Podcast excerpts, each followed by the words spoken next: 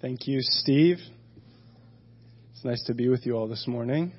As he mentioned, my family and I, we have been based overseas in the Middle East for almost 10 years now. My wife, she's not here. She was at the earlier service. We have three kids, very young, three and a half, two, and 10 months.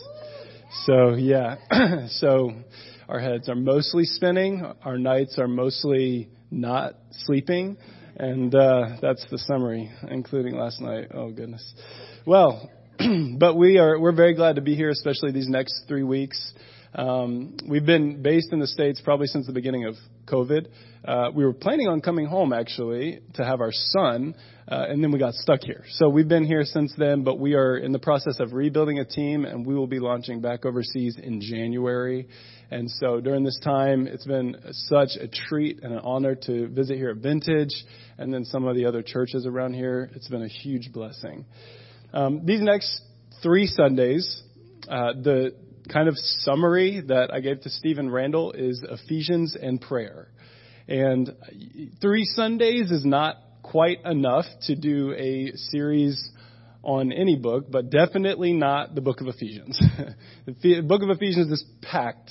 And so, really, what I want to do is just spotlight a few or give a few highlights of different passages in the book of Ephesians. And I know as a church wide, uh, as a church, you studied this book in 2018. Steve mentioned that to me. And so this may complement that, or maybe there'll be different things that I highlight that weren't highlighted, but I hope that it will be uh, fresh insight for us. I hope that the Lord will speak to us through this. So go ahead and open your Bibles if you can to Ephesians chapter 1. We obviously do not have the words on the screen this morning, so if you have your Bibles or your phones, that would be great to follow along. Um, before I read that, just to give a little bit of context, prayer, when it comes to prayer, prayer is something that I think most of us miss, oh, it's easy to misunderstand prayer. It's usually looked at as a, a religious act or a duty or a requirement. Or it's something that we do because we have to, or because we're scared, or because we're in trouble, right? That's the way that a lot of people, the common understanding of prayer. But I've come to understand prayer a little bit differently than that. And prayer really is a tool that God has given us to engage with Him. It's a, it's a way that we have access to be with God.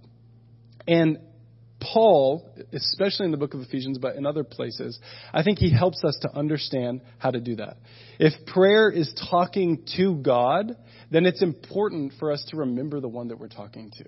I was talking with Sydney just a, a moment ago, actually, and she mentioned this worship pastor's name is Jeremy Riddle. He, he says, theology will produce doxology. And when we read Paul, that's exactly what we see. Paul's words, he writes some of the most theologically complex things, and he doesn't know how to use periods. But when you read it, you read it and, and, and you try to comprehend it, but it, it leads you into this place of worship and to adoration and to prayer.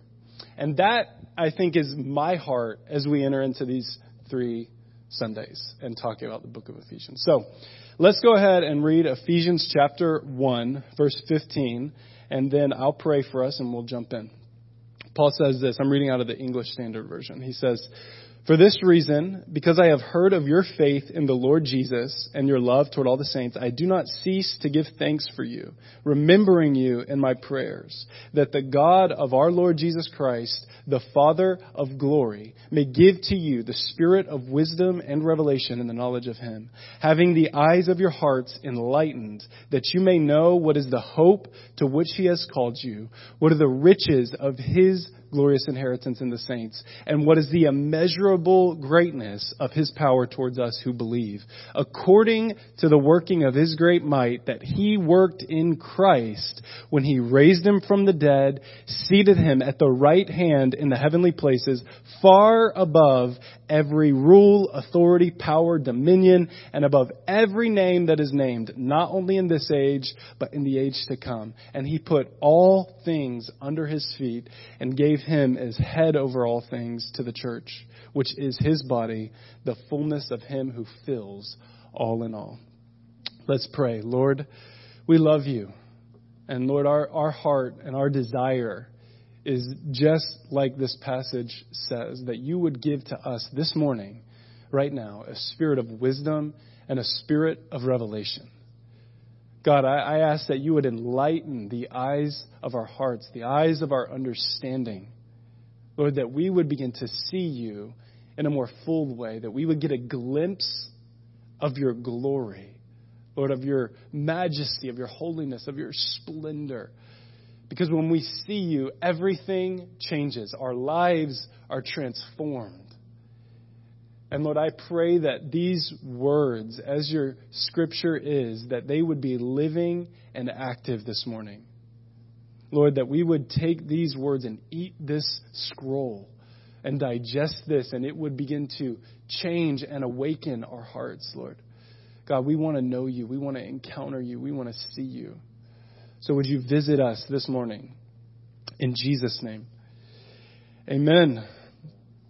So, before we jump into this passage, which after I read it, you could probably tell this is where Paul forgets how to use periods, and uh, he forgets a lot of punctuation. He just does run on sentences over and over and over. But before we jump into this, I think what's helpful whenever I'm reading different passages, I always like to, I feel like I can understand the passages better when I see the context that these passages were written in. And so what I want to do, I want to give you a little bit of history, hopefully not bore you too much, and then also some of the context of the city of Ephesus um, to help us understand a little bit more. Now, Ephesus is located in modern day Turkey. It's on the western coast of Turkey on the Aegean Sea, and that's right next to the Mediterranean. A lot of the New Testament took place in what is now modern day Turkey. So a lot of the New Testament took place there in Ephesus, obviously, but that whole region of Western Turkey is what was considered Asia Minor. So whenever you read the Bible and you see Asia Minor, that is now modern day the west coast of Turkey, right on the Aegean Sea. The seven churches of the Book of Revelation took place there. Obviously, uh, Colossae was in uh, is is there. Um, Antioch, Antioch is there as well. And so a lot, I think uh, we don't realize that. We usually think Greece because yes, there were some places in Greece, and then Rome, and then obviously Jerusalem.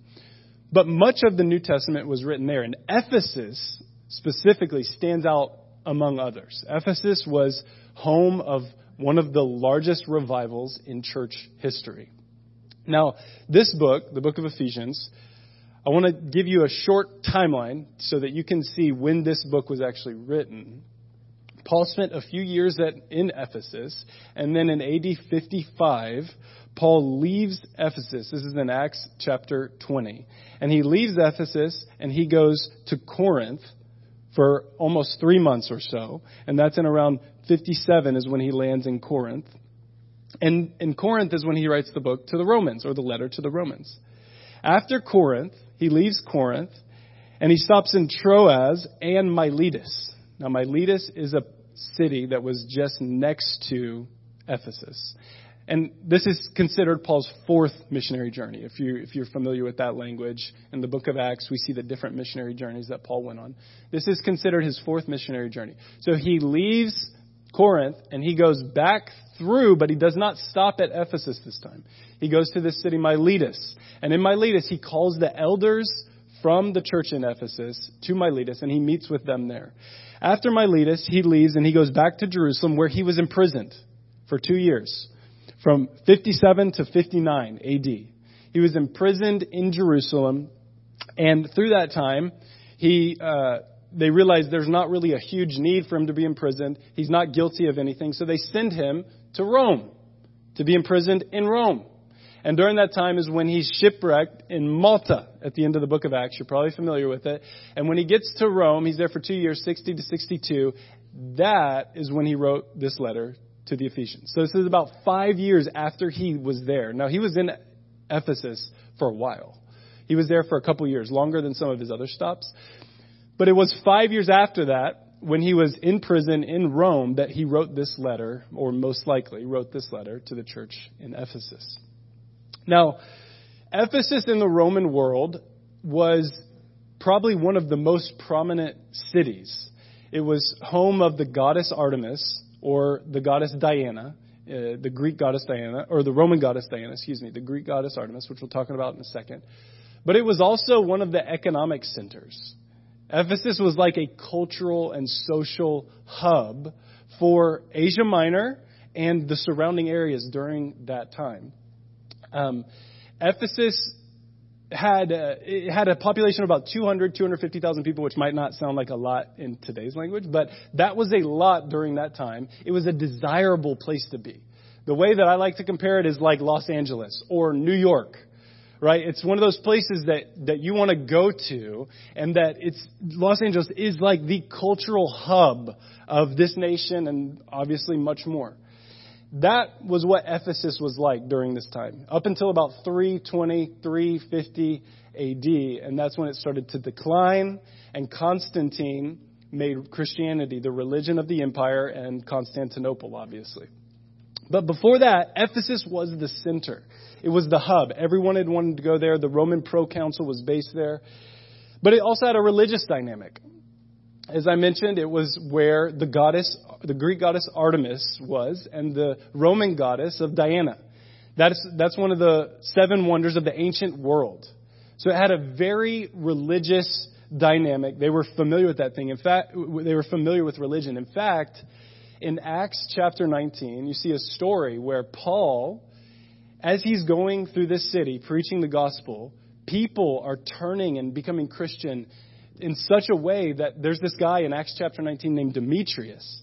And this guy, Demetrius, gets upset. Why is Paul doing this? People are now forgetting Artemis and starting to follow Jesus.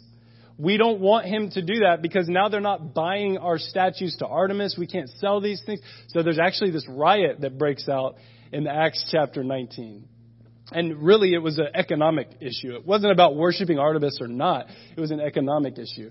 I actually looked up a, a, quick summary of Artemis just to give you a little context of who Artemis was. This is just a very short, because I have I have not studied Greek mythology or anything, but it says this: the Greek god of Artemis was the goddess of wild animals, the hunt, and vegetation, and chastity and childbirth. Okay, so all of that. That's what Artemis represented. Now what took place in Ephesus, as I said earlier, is one of the largest revivals in church history. In Acts 19, you, it says that there were men and women who had been practicing magic arts that came into the city streets and they were burning their books. So this, I like to compare it, sometimes we're based in the Muslim world. I like to compare it sometimes to what, what we see in the Muslim world as Islam is so popular. What if in Muslim countries, people started burning the Quran.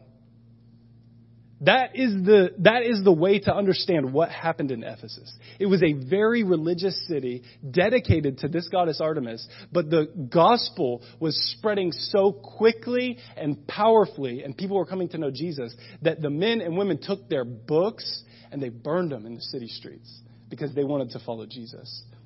Now, another point of context that I think is helpful to understand is the character of this letter. It's a little bit different from Paul's other letters. Maybe similar to Colossians, but very different from Corinthians. Usually, Paul is writing to maybe correct or to exhort for different things. But in the letter to the Ephesians, you find much more of a, uh, an attitude of worship and a central focus on the person of Jesus. There's not a lot of correction. In fact, I don't think there is any correction that he is writing in this letter to the church in Ephesus. And so that's important to note as well. So now let's move on to this passage, Ephesians 1 15 through 23. This is a prayer, right? The way I like to call this is an apostolic prayer. Throughout the New Testament and the epistles, you see different prayers that Paul and others wrote.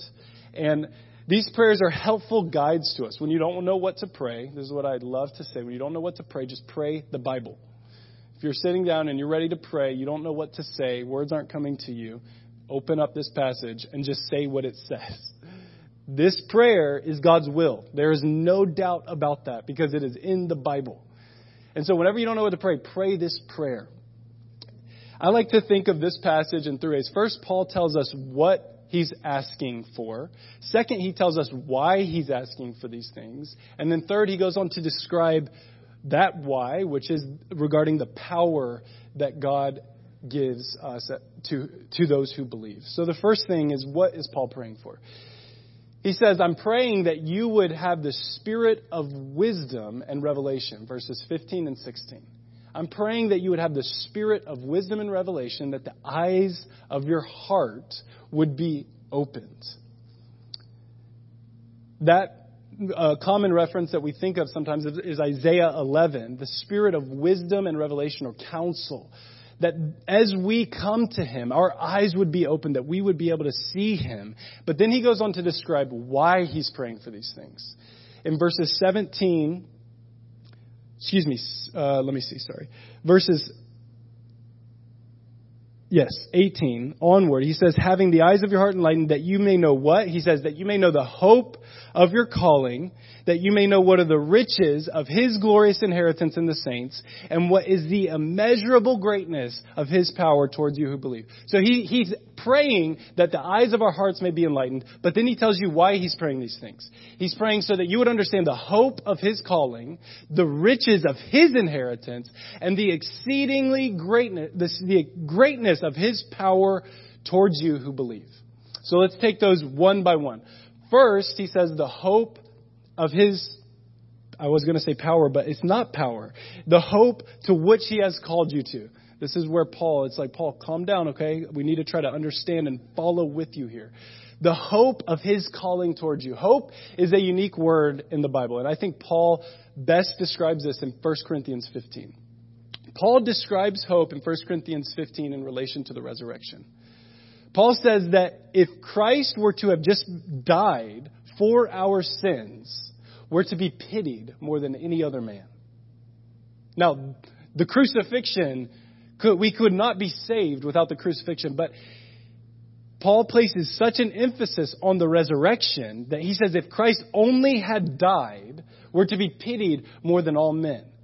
Because his resurrection is what gives us hope that Jesus is coming back again and that we also will be raised in the same way that he was raised. So he's praying that we would understand the hope of his calling towards us as we start to grasp hope, we face different things in life, but as we grasp hope, we remember, oh, everything that we're experiencing today is temporary. There's a day in the future, we have a hope in the future that Jesus will come back to the earth, that Jesus will make every wrong thing right, and that not only that, he will actually raise us from the dead. I love this passage in Colossians. It talks about Christ in you, the hope of glory. I think that is very frequently misunderstood. Christ in us is powerful. Don't get me wrong. But the reason Christ is in us is to testify that there is a future hope that we have and a glory that we have in the age to come. Christ is in us today and we have power today, which we're going to talk about. But the reason He is there is to point us forward to the day when Jesus comes back to the earth and makes every wrong thing right.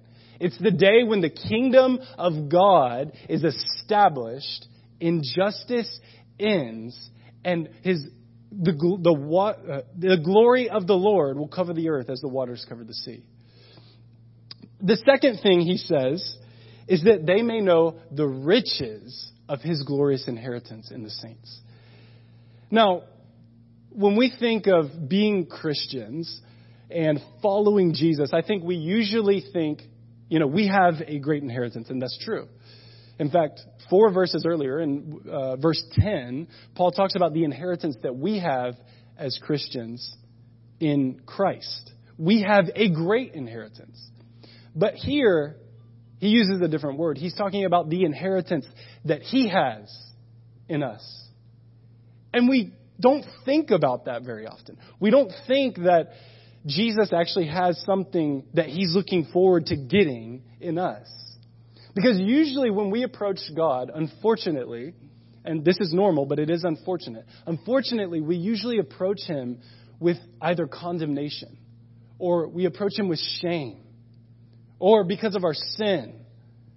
And so it's hard to remember that Jesus is actually a bridegroom and that he is desirous of us, his bride. That he's actually standing, waiting, and looking and inviting us to come in. I mean, if you think of it in very plain terms, when you think of a husband and when you think of his wife, a husband desires his bride. Now, whether that bride feels condemnation, shame, or not, the husband, nine times out of ten, is not thinking about any of those things. He's waiting and longing and wanting to be with his bride. Now, that's the way that Jesus wants to relate to us. We don't remember that. We forget that. And we get caught up in our condemnation and shame. But he's looking at us and saying, I want to be with you. I have an inheritance in you, and I desire you. Since Exodus, God has promised an inheritance. God has been God was promised an inheritance. But because of Israel's sin, the storyline grew difficult. The progression of the Old Testament with Israel has three simple parts. God has an inheritance. God has to forsake his inheritance because he is holy and they have idolatry. God brings his inheritance back to himself through Christ. Throughout all of the Old Testament, we see that Israel is the apple of his eye. He desires them. And because they could not overcome that sin on their own, he made a way for through himself for them to have access to him, for us who are now grafted in to have access to him. And now we, with Israel, as the church, are his inheritance. And the third thing, the third reason he says he's praying for this, praying uh, that, that they would have a spirit of wisdom and revelation, is that they would know the greatness of his power towards us who believe. So he says three things. Pray that they would know the hope of his calling, the riches of his glorious inheritance, not any inheritance, a glorious inheritance. And third, that they may know the greatness of his power towards us who believe. Now, the first two, the hope of his calling and the riches of his inheritance, those are very future oriented. Those are things that keep us going today, but they're related to the future. They don't come to fulfillment until the future. But this third thing, that they may know the greatness of his power, that is something that happens now. That they may know the greatness, the exceeding greatness of his power towards you who believe. But then he doesn't stop there. He goes on and he explains that power. What is that power? That's the power that he worked in Christ when he raised him from the dead. But not just when he raised him from the dead, when he chose to seat him in the heights of the heavens, uh, far above every rule, authority, power, dominion, above every name that's named. But not just that. He keeps going and he says, it's the power that when he put all things under his feet and made Christ the head of the church. Four things. He, the power that he showed when he raised him from the dead, when he seated him in the heights of the heavens, above every other rule, dominion, power, and authority. The power that, I always forget the third, the power that when he put all things under his feet, because it's similar to the second, when he put all things under his feet, and then fourth, when he made Christ the head of the church. And he's saying and praying that you, that me, that we as the church would understand this power today. Because this power is for us today. Now, as Christians, as humans, as sinners, we live difficult lives, right? We live a life where we face challenges every day, where we face sin, where we face temptation. But the way that we overcome that cha- those challenges, that sin, that condemnation is through this power. This is a power that I don't even think we can comprehend.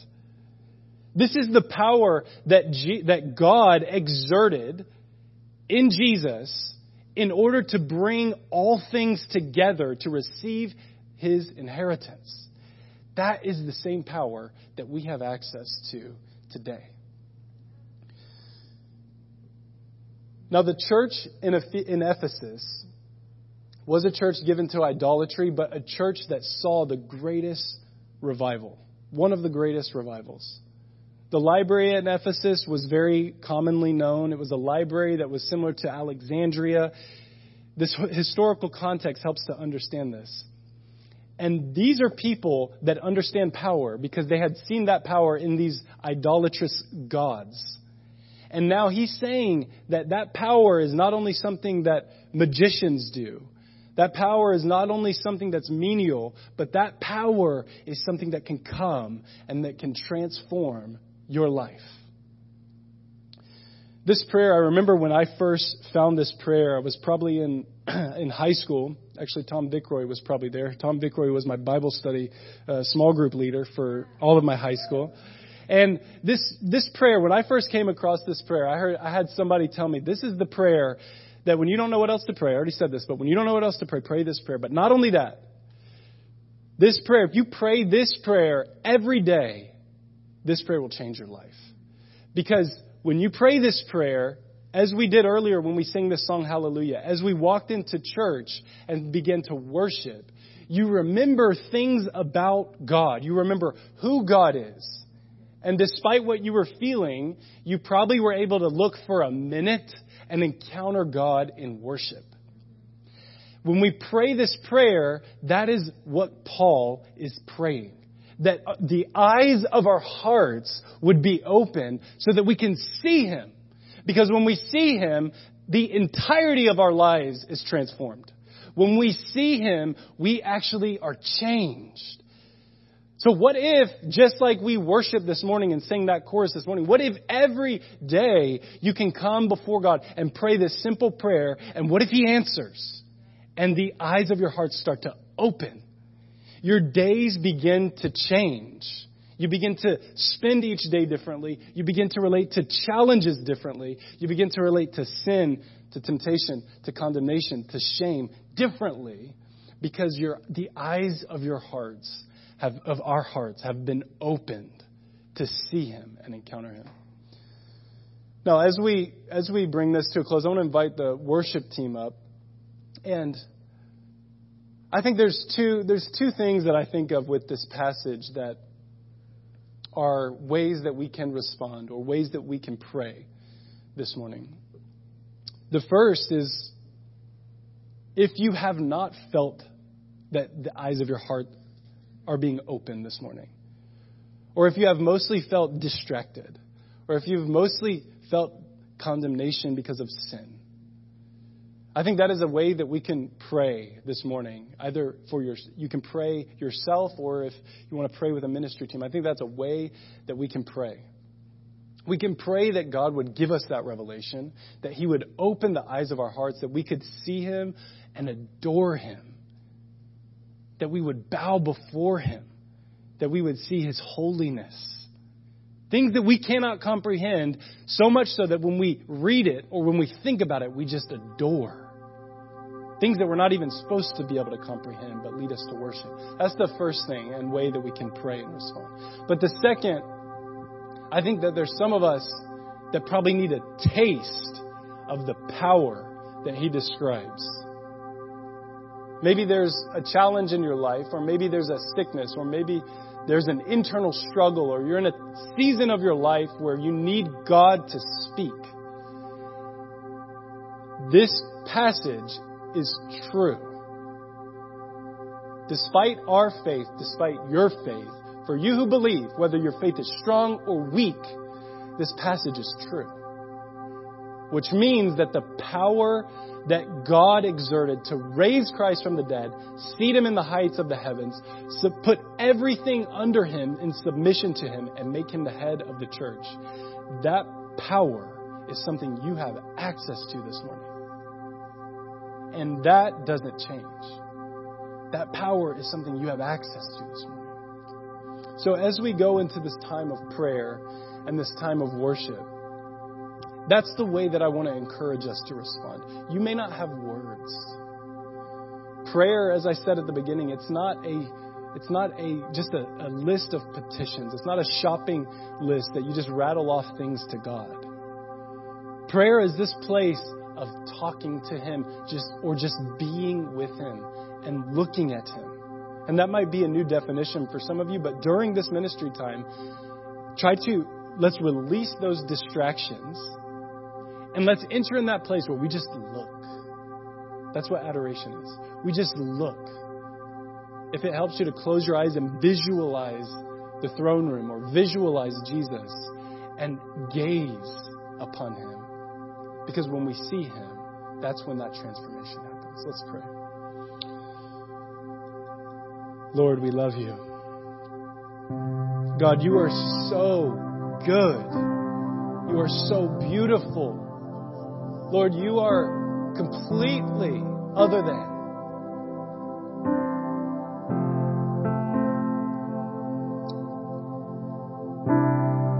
And Lord, we can so easily be, distracted by our sin, by our condemnation, by our shame,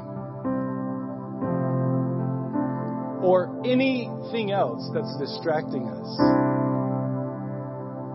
But we know, God, that you are sitting there looking at us, desiring to be with us because we are your inheritance. So this morning, God, I ask as we enter into this place that we would abide with you. Lord, that we would sit with you. That we would look at you. Not because we need something, not to necessarily ask you anything, but just to adore you, to look at you, to be fascinated by you. Lord, open the eyes of our hearts this morning, right now. Give us that spirit of wisdom and revelation. In Jesus' name.